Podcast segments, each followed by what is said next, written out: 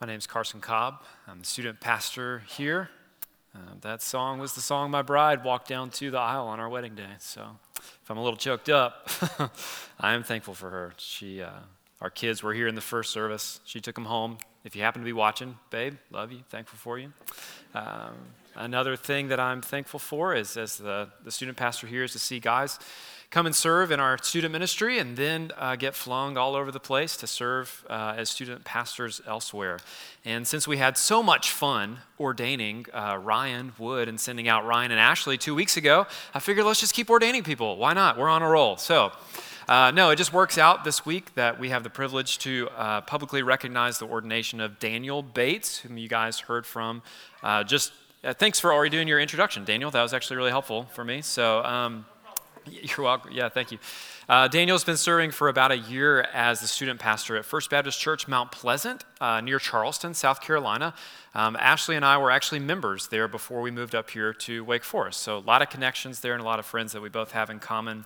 You know, tough place to live, Mount Pleasant, Charleston. I know it's really, you know, it's, I know it's hard for you guys, but uh, bless you, bless you. Um, but he still wanted to be ordained through North Wake, and so some of our elders have kept up correspondence with Daniel. And uh, I've gone through the ordination process with him and are glad to affirm his gifting character and competence for vocational ministry and leadership in the church. So, Daniel and Heather, if you guys want to come up, you're welcome to bring whoever with you that you want. It's just the living room here together, you know what I'm saying? I, it's the world I live in as well. So, come, come on up. And then, uh, before I give you a charge, from the scriptures. Uh, Daniel's dad, who's a pastor in Hong Kong, sent us a little surprise video for you, buddy. So, yeah, go ahead. You guys can play that for him back there. Hey, Daniel, greetings from Hong Kong. You know how much I want to be there on this special day, and I regret I can't be there because of COVID 19. But you know how much I love the Bible and its wisdom, so I just want to share one passage with you on this special day. It's in 1 Timothy chapter 1 where Paul is talking to Timothy and he says this This command I entrust to you, my son, that you fight the good fight, holding on to the faith and a good conscience. So, Daniel, I would encourage you as you continue on your ministry as an ordained minister that you would fight the good fight Keep the basics of the faith alive because sometimes it's a real struggle. Hold on to your faith and help interpret it for those you minister to. And certainly have a good conscience in every area of your life because you're being a good husband and a good parent. You're being a good friend to people and you're also being a great minister. Daniel, I'm so proud of you and I love you and wish you the very best today. That's awesome. All right. Let me give you this charge from the scriptures. yeah, good luck. Good luck. Do just do the best you can. You know, that's all you can do. From the same book, uh, 2 Timothy, chapter 4, Paul writes, I charge you in the presence of God and of Christ Jesus, who is to judge the living and the dead. By his appearing in his kingdom, preach the word. Be ready in season and out of season. Reprove, rebuke, and exhort with complete patience and teaching. For the time is coming when people will not endure sound teaching, but having itching ears, they will accumulate for themselves teachers to suit their own passions, and will turn away from listening to the truth and wander off into myths. But as for you, always be sober minded, endure suffering, do the work of an evangelist, and fulfill your ministry. And then Peter writes in 1 Peter 5 And you who are younger, be subject to the elders. Clothe yourself with humility toward one another, for God opposes the proud, but gives grace to the humble. So humble yourself, therefore, under the mighty hand of God, so at the proper time he may exalt you, casting all your anxieties on him because he cares for you. Be sober minded, be watchful. Your adversary, the devil, prowls around like a roaring lion seeking someone to devour. So resist him, firm in your faith knowing that the same kinds of suffering are being experienced by your brotherhood throughout the world. So, Daniel, we love you. We're proud. We love your whole family. We're proud of you guys and affirm God's blessing and calling on your life. Um, Larry, if you're able to come forward, uh, we'll have you pray for Daniel and Heather, And then, yeah, any other elders that are here, Daniel. And then, um, sorry to put you guys on the spot. My friends Dossie and Benji James came from Charleston. So why don't you guys come just stand up here with them if you don't mind. Dos, uh, Benji is one of the pastors there, one of the pastor elders at First Baptist Church Mount Pleasant. So let's join together as we as we pray for this precious family. So. Okay. Daniel and Heather, I'd like to pray the back end of Psalm 33 for you guys. Lord, we pray that they would be people that wait for you and that they would find in you their help and their shield. Lord, that you would make their hearts glad because they trust in your holy name. Lord, may your steadfast love be upon them, even as they hope in you. So, Lord, we trust them to your care and ask you to safeguard them we trust them in your care and ask you to use them beautifully. May their home be a place of joy and love that's absolutely contagious. Watch over them, guide them, be their great king. We trust you, Jesus, to be all these things in Christ. In your name we pray. Amen. Amen. You guys can have a seat. All right, if you have a Bible, we'll um, be a few places, but we'll bounce out of Colossians chapter 3.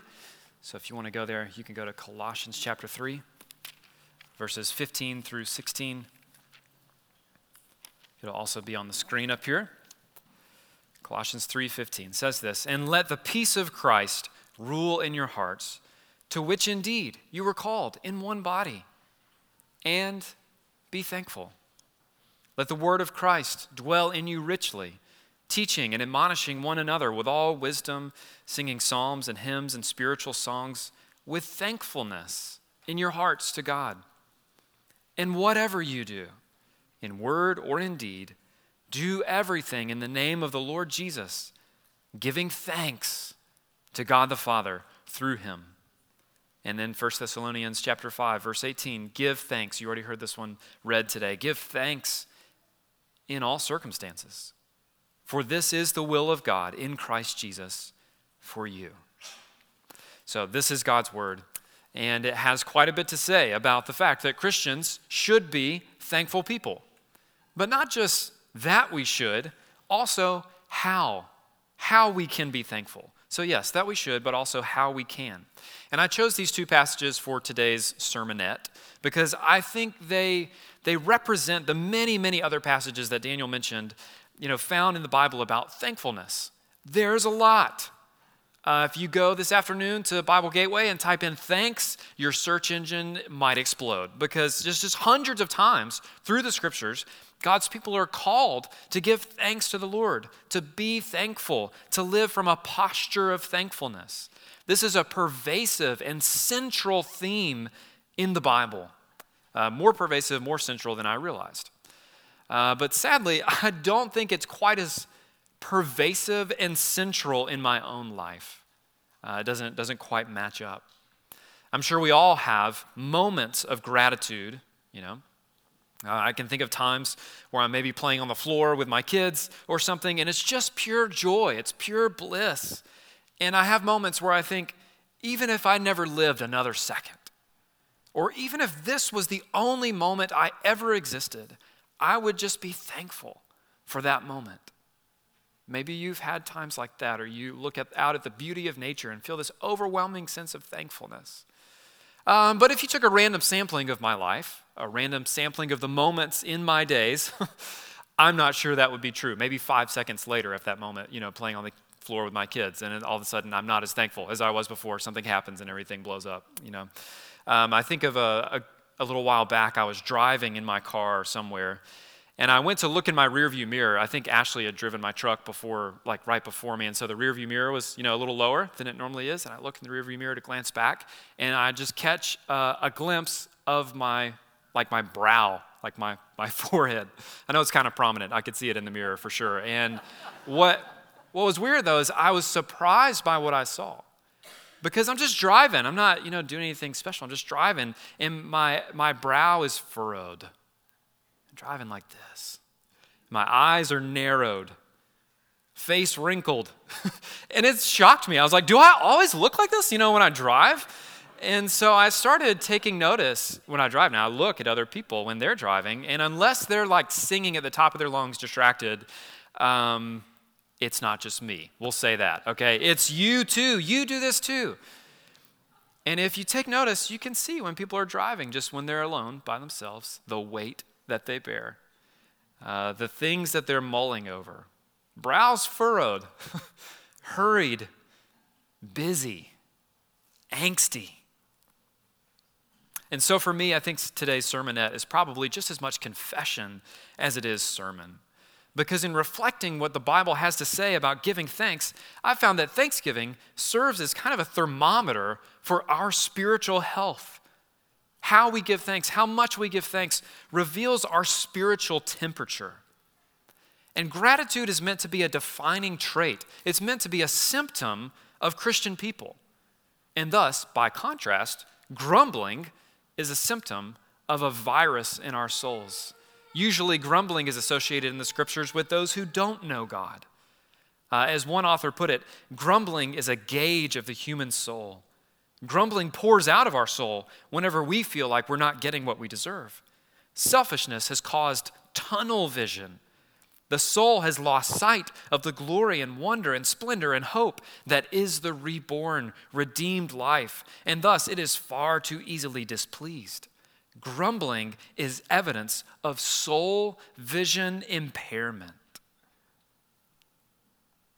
What would you say if you were honest and took a rambling, random sampling of your days? Marks your speech or your internal dialogue, your emotional post- posture most often? Would it be glad thankfulness? Or would it be sort of a low grade, incessant grumbling, complaining? That is soul vision impairment. It's tunnel vision. And so we need Jesus. We need the scriptures to unfurrow our brows and to widen our gaze. So, how do we do that? How do we get there? How do you get to thankfulness when life truly is hard and frustrating at times? I mean, how do you get to thankfulness when your bank account is depleted or your marriage is a wreck or when the holidays this year or the school year are a terrible letdown. Or when you hang up half your Christmas lights on your roof and then half of them don't light. Now, which pro tip, by the way, you should test them before you hang them up. Nothing will test your gratitude like hanging bad Christmas lights. Um, or more seriously, you know, if, if your health is declining, if your job is a grind, or if you don't have a job at all, how do you get to thankfulness? Or perhaps for some of you, your life is much, much worse than any of those kinds of things, and you wish, you wish those were your biggest problems. And you know Christians are supposed to be thankful, but how do you get there? How do you live with thankfulness when you look around you and there's more to grieve than there is to celebrate? Well, I think the Apostle Paul gives us the key in the verses that I read at the beginning. Let's look at 1 Thessalonians again, the, uh, verse 18. Give thanks in all circumstances, for this is the will of God in Christ Jesus for you. In Colossians 3 again, let the peace of Christ rule in your hearts, to which indeed you are called in one body, and be thankful. Let the word of Christ dwell in you richly teaching and admonishing one another in all wisdom, singing psalms, hymns, spiritual songs with thankfulness in your hearts to God. And whatever you do, in word or deed, do everything in the name of the Lord Jesus, giving thanks to God the Father. How? Through him. How do you give thanks in all circumstances? How can you always say, He is good to me? Do you see how this works? It's only through Christ Jesus. It's only in Christ Jesus when we widen our gaze to recognize all that we have in Him. Can you look at the rest of your life and still be thankful in all circumstances? Because in Him we have far more than we can imagine, and we are loved far more than we can imagine. So it's no wonder that Paul begins all these letters where he's telling Christians all the time be thankful, be thankful, give thanks in all things. At the beginning of these letters, he always reminds them of all that they have in Jesus. You can look at just the book of Ephesians where he says, We've been blessed in Christ with every spiritual blessing in the heavenly places. He chose us in him before the foundation of the world that we, we of all people, should be holy and made blameless before Him. In love, He predestined us for adoption to Himself as sons through Jesus Christ. And in Him, we have redemption through His blood, the forgiveness of our trespasses. In Him, we have obtained an inheritance in him, you also, when you heard the word of truth, the gospel of your salvation, and believed in him, you were sealed with the promised Holy Spirit. Even when we were dead in our trespasses, terribly ungrateful, he made us alive together with Christ and raised us up with him and seated us with him in the heavenly places in Christ Jesus, so that in the coming ages he might show the immeasurable riches of his grace in kindness toward us in Christ Jesus. And these things are true if you know Christ on your best day and on your worst day.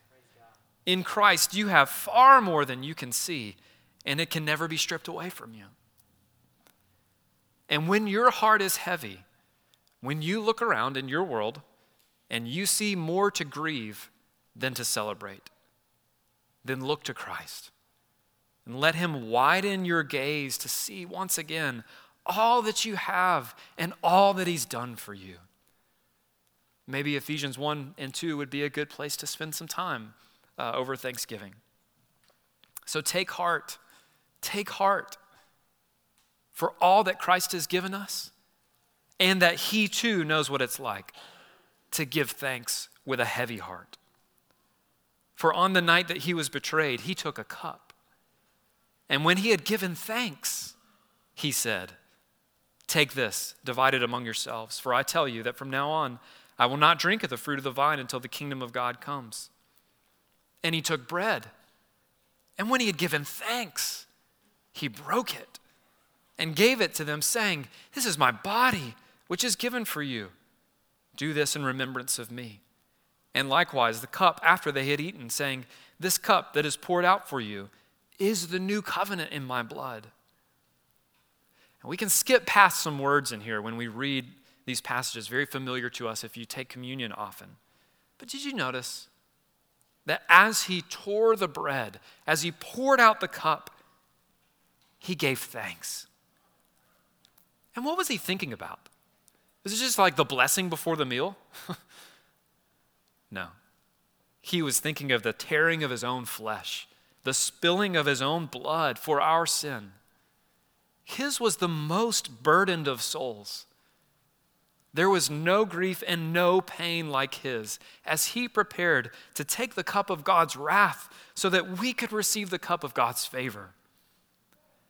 You see, Jesus knows what it is to give thanks in the deepest and darkest night of the soul. And He can teach us to give thanks as well.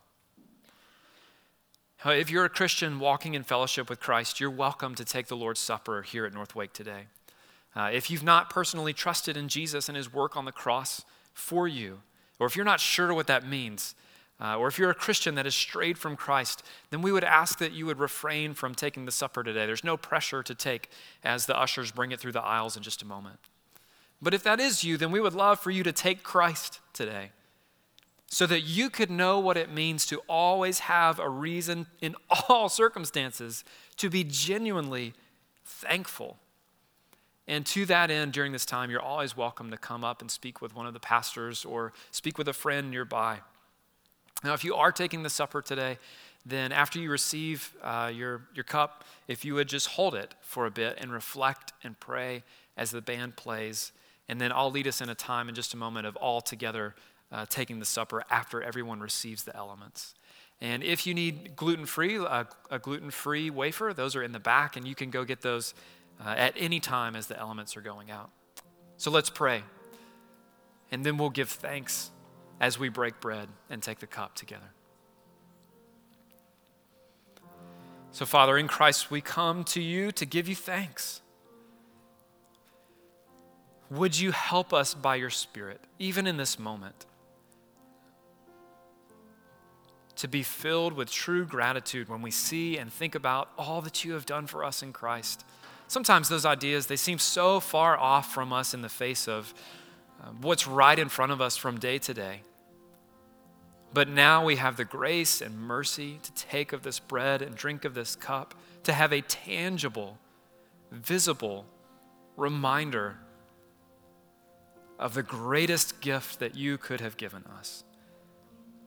So help us, even this day, to be a people that are marked by thankfulness and gratitude all of our days because we know you. Amen.